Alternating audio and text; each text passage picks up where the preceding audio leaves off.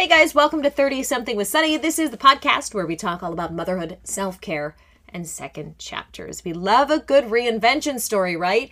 Um, I'm so excited about today's episode. We are talking all about how not to murder your partner on lockdown. Okay, maybe not seriously, but how to maintain relationships when we are around our partners and our family for more extended periods of time than ever. So Sarah Rice is our guest. She is a marriage and family therapy associate based in California, but you probably remember her from her stint on reality T V. She was on The Real World: Brooklyn. She did a ton of challenge shows on M T V. And as I said, she is now a practicing therapist, therapy associate based in California. She is also the host of the Brain Candy Podcast, which, guys, is so delightful. I love this show. It's a show that kind of has something for both sides of your brain, the part that craves the fun, silly stuff, and the part that wants to continue to learn. So she hosts the Brain Candy Podcast along with fellow reality T V alum and Pittsburgh native. Shout out to my girl, Susie Meister. These girls are magic to listen to uh, on their podcast. So I've been thoroughly enjoying their episodes.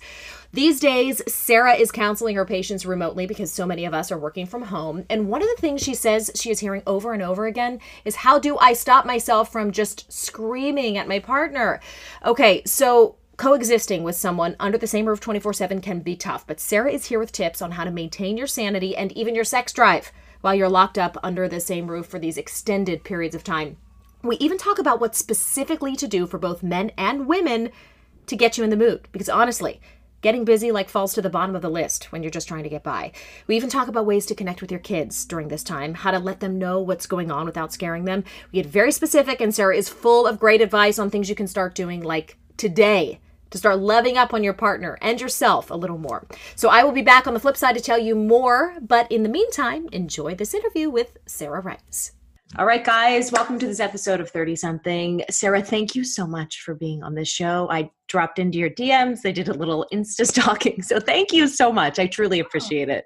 Thank you for having me. So as soon as I found out, I'm sure like many people around the world, that I was going to be um, in lockdown or in quarantine with just my family for months on end, I feel like a bad person, but I really worried uh, about this, oh, you the future stability. Else. Yeah. I mean, are you, are you talking to so many people about this these days? Uh, yeah. You know, um, the a lot of the things I'm dealing with are interpersonal communication issues and relationship things, because the situation that we're in right now has kind of, um, not kind of, very much so, put a magnifying glass on any problem, or it, it, it really magnifies anything, whether that's good or bad.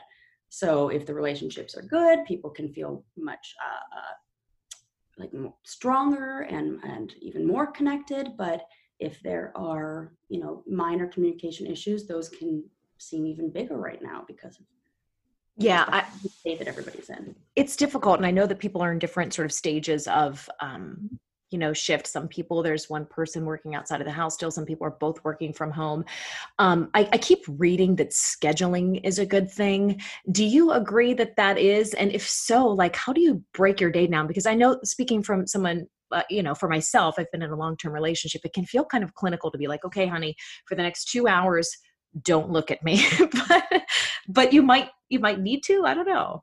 Yeah. You know, it's important to understand the needs of each person in the relationship, and, but also like just a schedule and keeping the routine, because there's not much that we can control right now. The reason why a schedule is so good is because it's something that we can control, and it's something that gives us a sense of normalcy. It's something that gives us a sense of, you know, like time moving forward.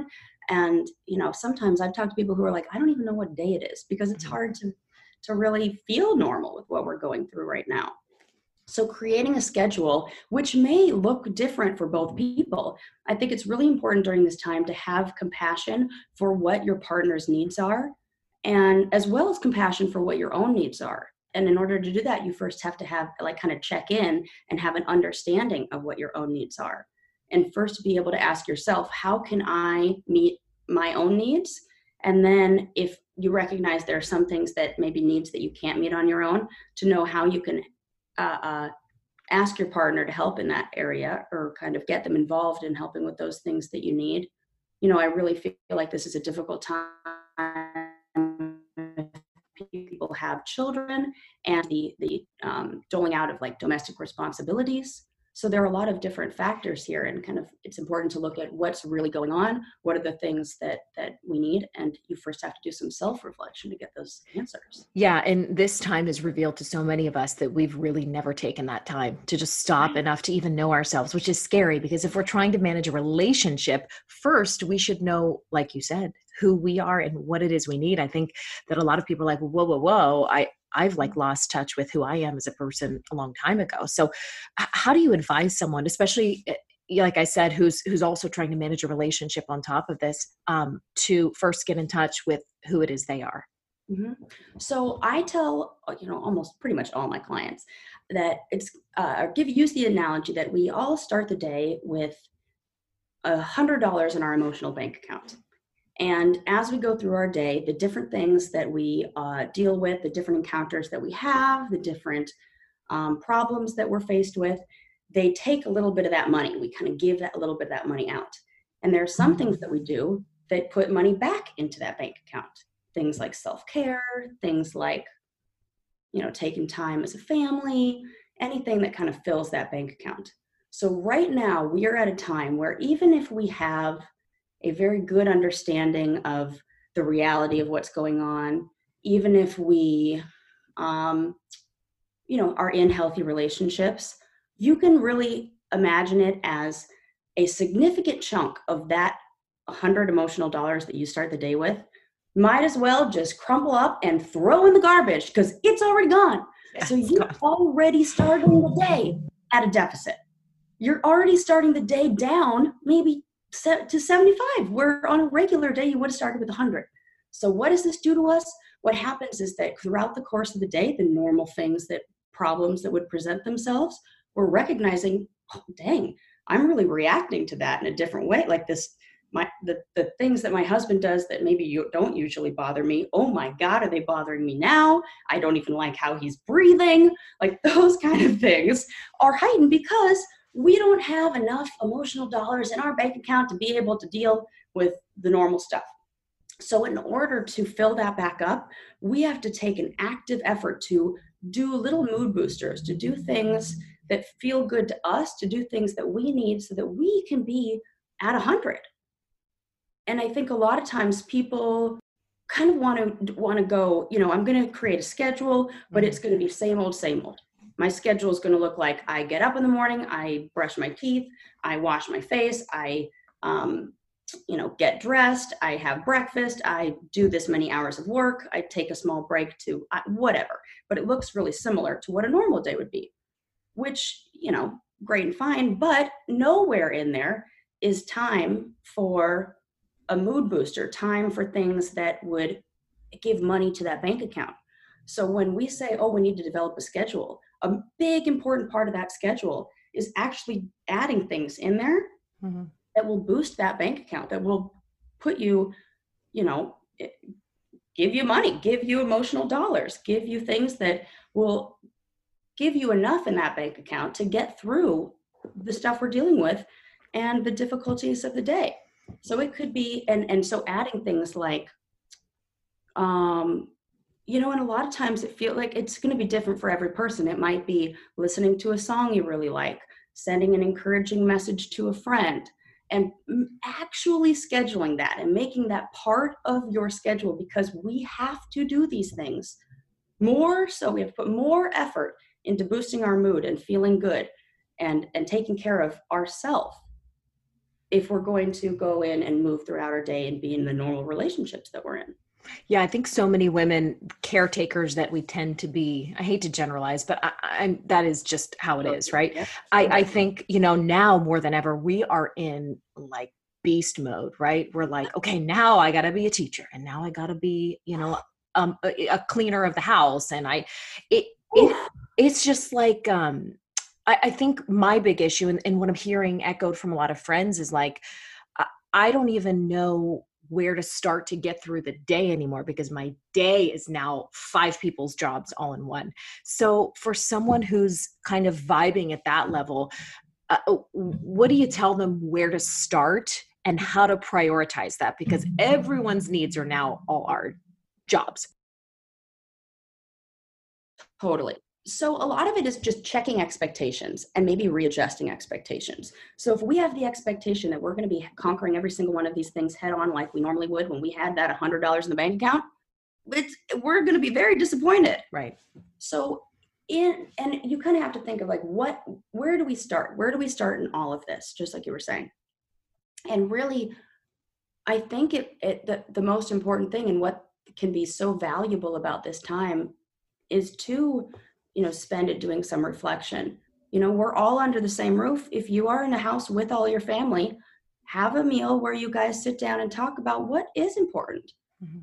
Maybe make make it fun. Make it an activity where you guys draw a family tree together with your family's name in the middle.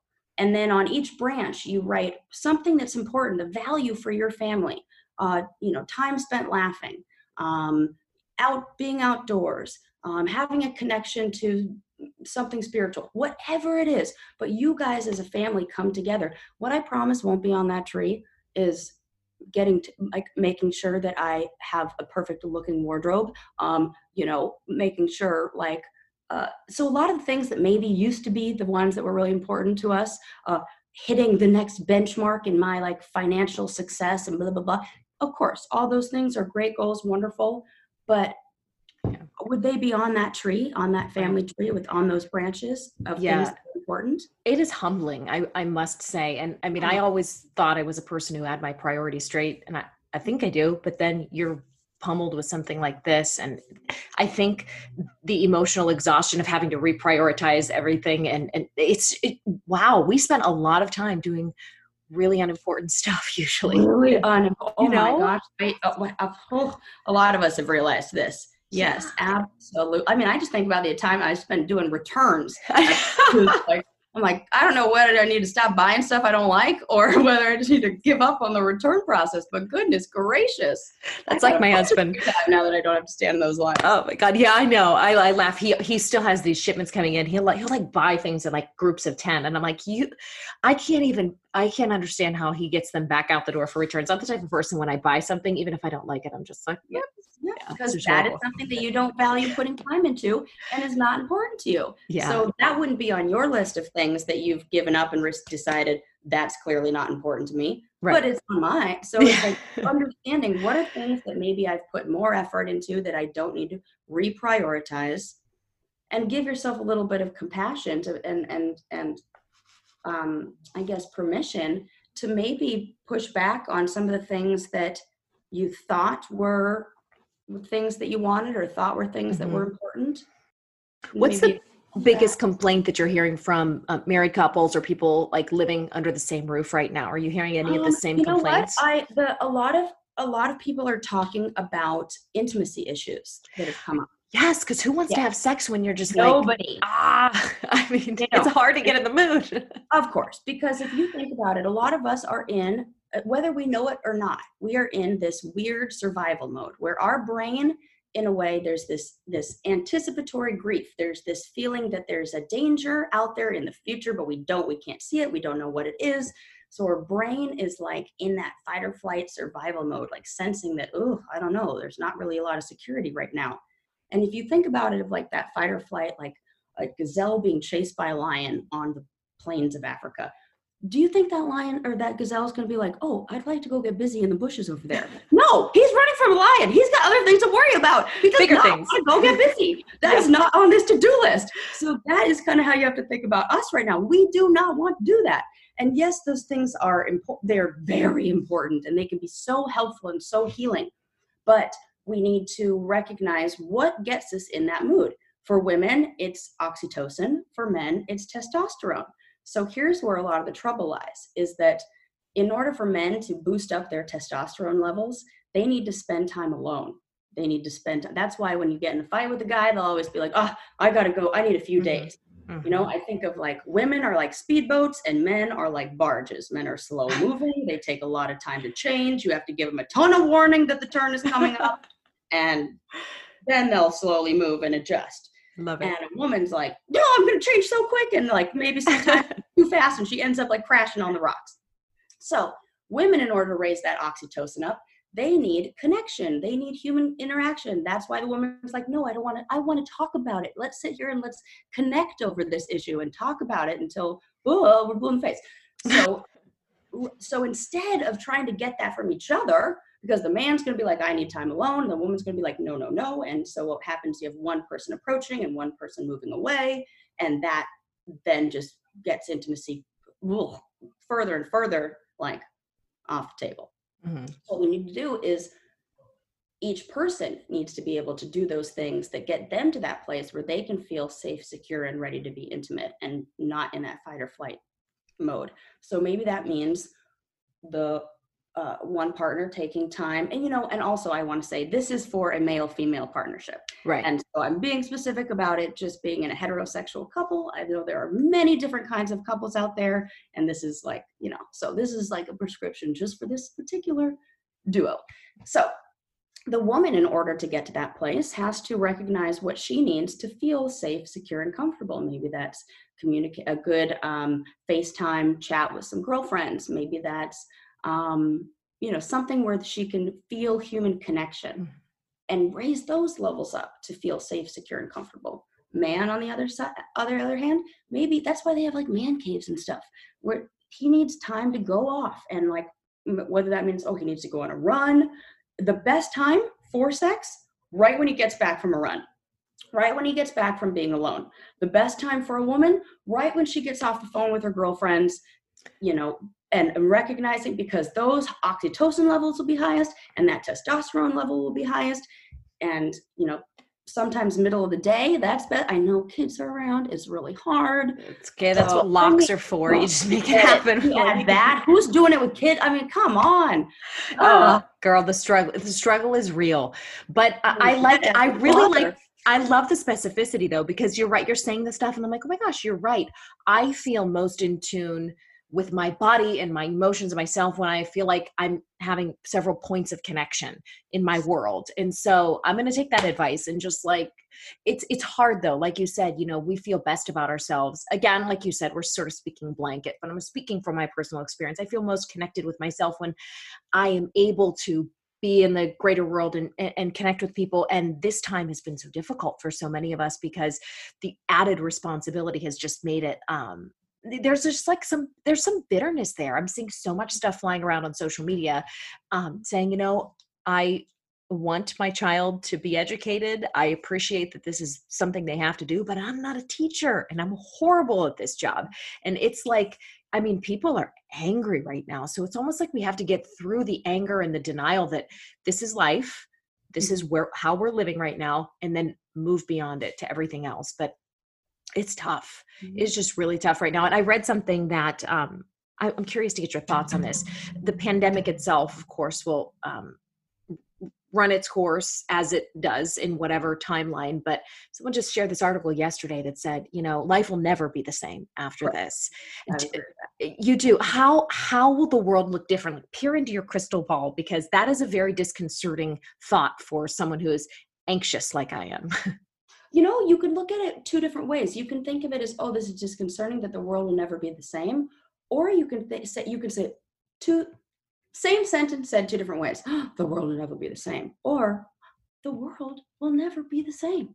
Mm-hmm. We know that uh, it, it might make it so um, healthcare workers get more credit and recognition, mm-hmm. so that we have hazard pay that goes to the uh, uh, Um, like sanitation workers and people who work with our trash.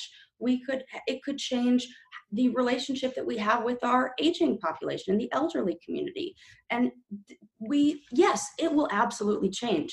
That does not all necessarily mean change for the bad. It could mean, just like we were talking about in the beginning, of, of recognizing what are the things that we really value? What are the things that are really important? You know, can I maybe Uh, uh, give a little over here to get a little more connection and and compassion and humanity in this way, you know? And it might be even something simple. You know, I work as a therapist. I do a lot of sessions, uh, uh, or used to do a lot of sessions face to face and in the office. Some people might go, oh my gosh, this was so great being able to do therapy, like from my own house. I don't have to worry about getting a sitter and all that. And I'd like to keep doing therapy online, and maybe a lot of jobs we can see we can now move online, or kind of read like a change in in the industries and and kind of things like that. But mm-hmm. we are the one, I mean, we kind of like decide whether something is good or bad. Nothing is in and of itself a good, good or bad. We just label it that way.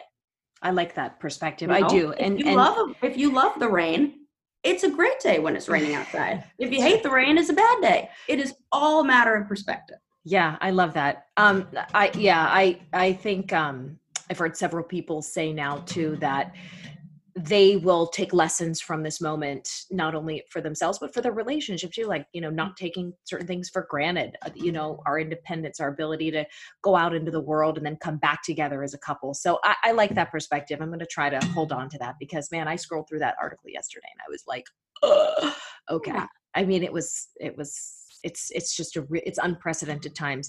I want to get your thoughts on this. People are making a lot of statements about the compatibility of introverts and extroverts at a time like this. So what are your thoughts on, particularly during a period of stress like we're under, where um, couples are spending extra time together? Are you seeing more success when partnerships are that opposite match, introvert, extrovert? Do they tend to thrive under these conditions?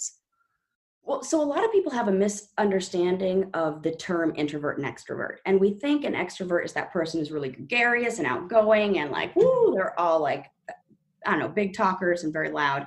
And an introvert's like quiet and keeps to themselves. When really, if you look at like the true definition of extrovert and introvert, is an extrovert is somebody who gets their energy from being surrounded by other people and being in uh, uh, the presence of other people. That makes them, like revs them up, gives them energy and refills the tank.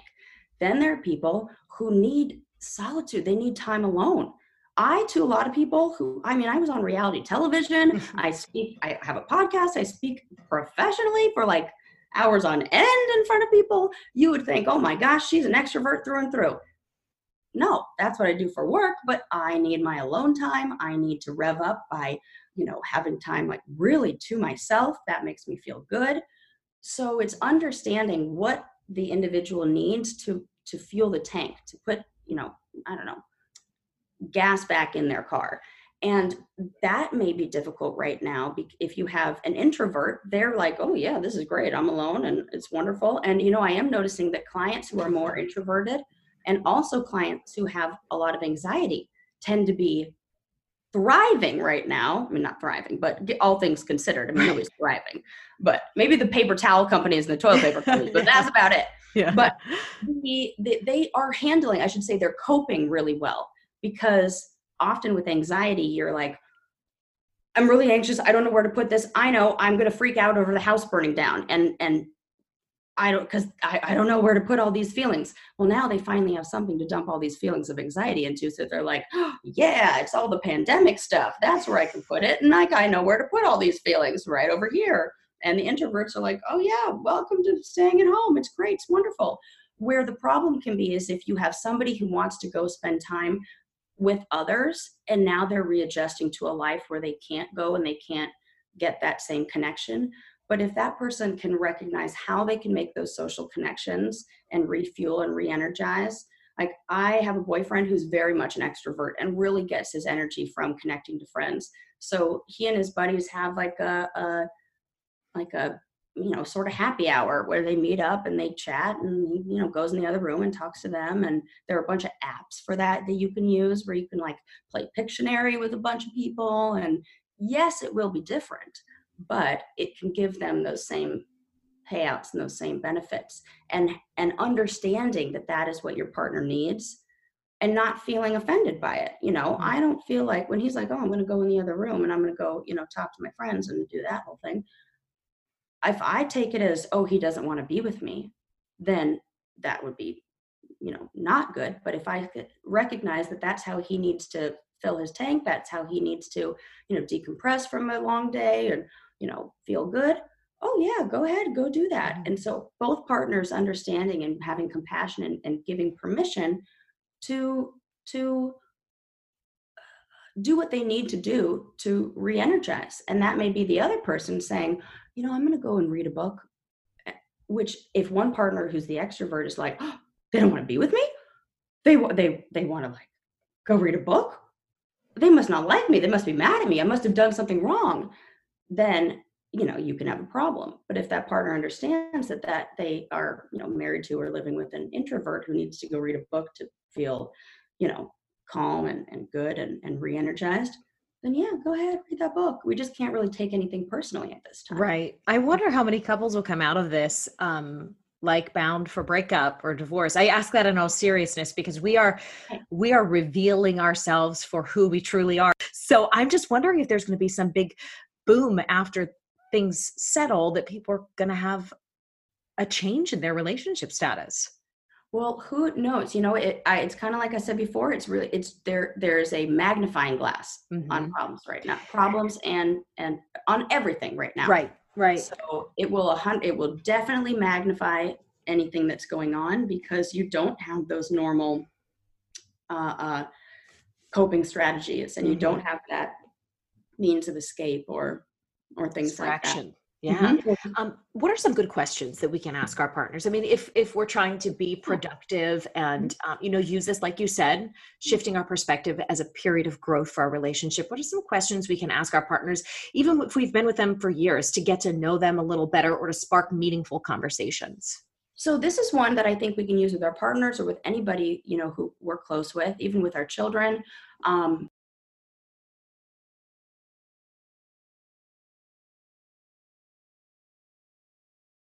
You know, we've been doing a lot of talk about like, wow, you know, how, how are you doing through all this? What's going on through all this?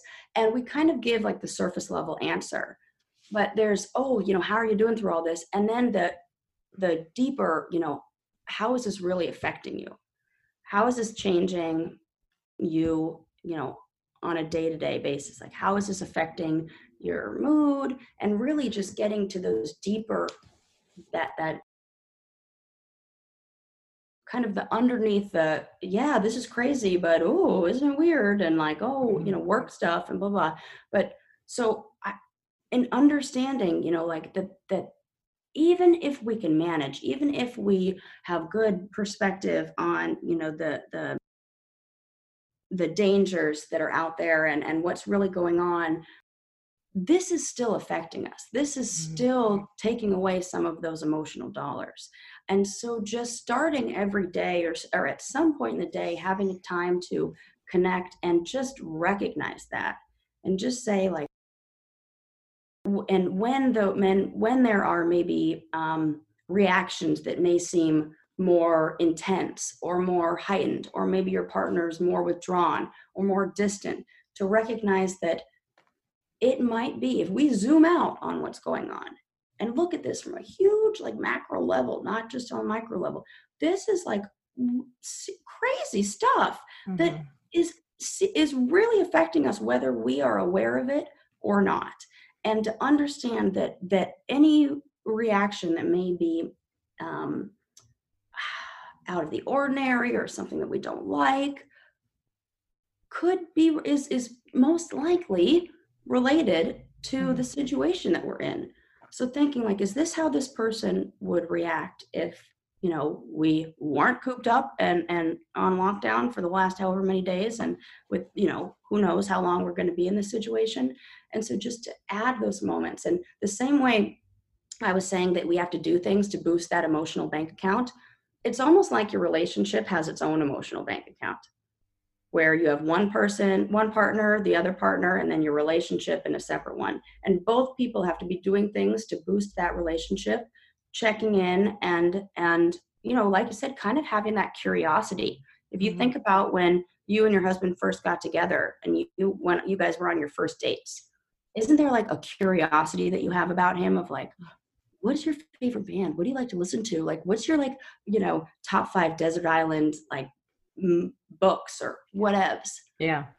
When was the last time you guys talked about that kind of stuff? Yes. Yeah, that's true. I mean, it's, yeah. um, it, those little things I, I think do matter, and those little points of connection, because you're right. We get into patterns in our daily life and it's so easy to just forget about who that person is as an individual. And as you're talking too, I'm, I'm, this thought came to mind and I'm curious to get your opinion. It seems like a good time to help our kids develop their emotional intelligence too. And I know there's different advice based on the ages. So, you know, maybe we don't want to be talking to our five-year-olds about widespread mm-hmm. death. But, um, you know, uh, can you give us advice if we want to be um, frank and honest with our children about what's going on without scaring them? Mm-hmm. Uh, you know, it's always important to to teach emotions and to teach emotions and how they feel. I think the best thing that, that can be age appropriate across the board is identifying emotions and what those feel like. So a lot of times, you know, even as adults, we'll say, "Ooh, I feel scared." How do you know you feel scared? What signals go off in your body telling you that you feel scared? So a lot of times we, you know, we get in this place where we, we sort of think about everything from the neck up.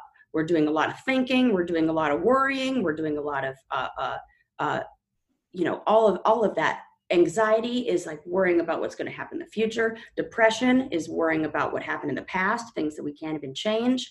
And so all of that exists all like in these thoughts in our heads. So instead, if we just practice checking in with the body, how do we feel right now? And helping our kids learn how to check in with how they're feeling will give them a language to talk about emotions. Okay, so how do you feel right now? Um, I feel uh, uh, wiggly. Okay, I feel a little wiggly in my chair. Okay, well, maybe that's like kind of she's anxious. Okay, well, what is what what else does it feel like? Oh, where do you feel? Does it feel like your heart is racing? And so helping kids like identify what they're feeling and and where they that they feel that in their body will also help them control those feelings. So if you find that you have a kid who is really, um, you know, anxious after being cooped up all day, because who the heck isn't? So what does that feel like in your body? How can we do some deep breathing? And let's let's do five big deep breaths. And let's check in with those wiggles after doing five deep breaths. I bet that you don't feel as wiggly now. Oh, no, I don't. So what do we just do? We just taught the kid how to identify an emotion and feeling of anxiousness in their body. We gave them a coping strategy, and we showed them the difference between before using it and after using it. So it's just incorporating those little things and, and into your day that, I know, they kind of sound silly to do, but they are very no, impactful. It doesn't. No, we we do deep breathing with my kids, and like at first, then sometimes still they're like, uh, okay, mom, but like it works. You know, I have one child who's just, I mean, he gets, he comes by it honestly because he's my child, but he is has so many questions about things that at nighttime it can be, he's like, okay, but what if this happens? What if that happens? And how does this work? And what, and I have to be like, I know you have so many questions, but we need to learn how to quiet our minds. And I, I feel for them because I know that they're going to take after me. And an, an anxious mind or even a curious mind is just one that's really difficult to calm in times like these. So I just love hearing those practical tips because that is something you, you can do tonight with your kids. And I, I, it works for us. I know that. There is a wonderful, wonderful book um, by Doctor Daniel Siegel that's called The Whole Brain Child. Mm-hmm. And um, he has online videos. He's done TED Talks. He's like anything you can find. Um, he is really good at working with kids and helping them kind of control their mind. And there is a technique that he uses called the Wheel of Awareness, where if you think of it as a bicycle wheel, where you have the Um, hub of the bicycle on the inside, and then all the little spokes that come out, and then a tire around it. He says that everything that happens in our external world is like the tire of the bicycle. That is like, um, uh, uh, you know, the what's going on uh, environmentally or contextually or within our family or, uh, you know, how we do in school, all those things, all external. And at the center of the hub is who we are, that's never changing, that's fixed, that's that's unconditionally loved, that that is, and and helping a child understand what those things are, who he is at the core, at the center of the hub, so that all those questions that your child asks, those are, he can imagine, are like little journeys out from the center of that hub toward the tire on that spoke. And he gets all caught up in the outside of the wheel of the tire with all these external things. Oh, what's this over there? What's going to happen? What, why did the sky turn blue? Why, what happens if my ceiling fan collapses on me and falls down the middle of that? All these things that, that was an example from the book. That happened to me, by the way, which is I, I blame for all of my neuroses and like in, as a child. That so. would be an external thing that happened out there. And yeah. so rather we can worry about all these things that happen externally, but instead we got to take a trip down one of those spokes and return to the middle of the hub. What are some things that you definitely know? You might not know why the sky is blue. Who has time to answer that right now at about ten o'clock at night when it's time to go to bed? What are things that you do know? You do know, you know, how much your family loves you. You do know. So focusing instead on like what's at the center of that hub will help a child build his self-confidence, will help a child feel like no matter what's happening exter- externally, I know these things are never changing. And so focusing on the things that you that are, are fixed, that are never changing, can be so helpful in a world that is always changing and is very unpredictable right now. I love that. That is so beautiful. And that is something that I'm going to immediately put to use. And I, I think that's helps a child understand too, even using that, um, that imagery. I love that. Okay. I can't let you go without asking about your podcast. I see one of your beloved fiddle leaf figs in the background here that I have to talk about. So, um, tell us about the Brain Candy podcast. You guys, you and Susie have such an amazing chemistry and oh. it's so fun to listen to. So tell us all about it.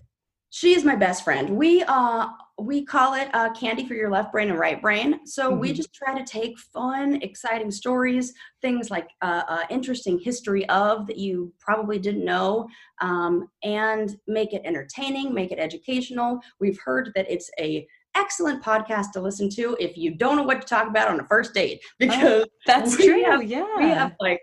Or like, you know, it's a, it's a, a, an office party and you feel awkward in, in, maybe you are that introvert and you're like, I don't know what to say in a group of people.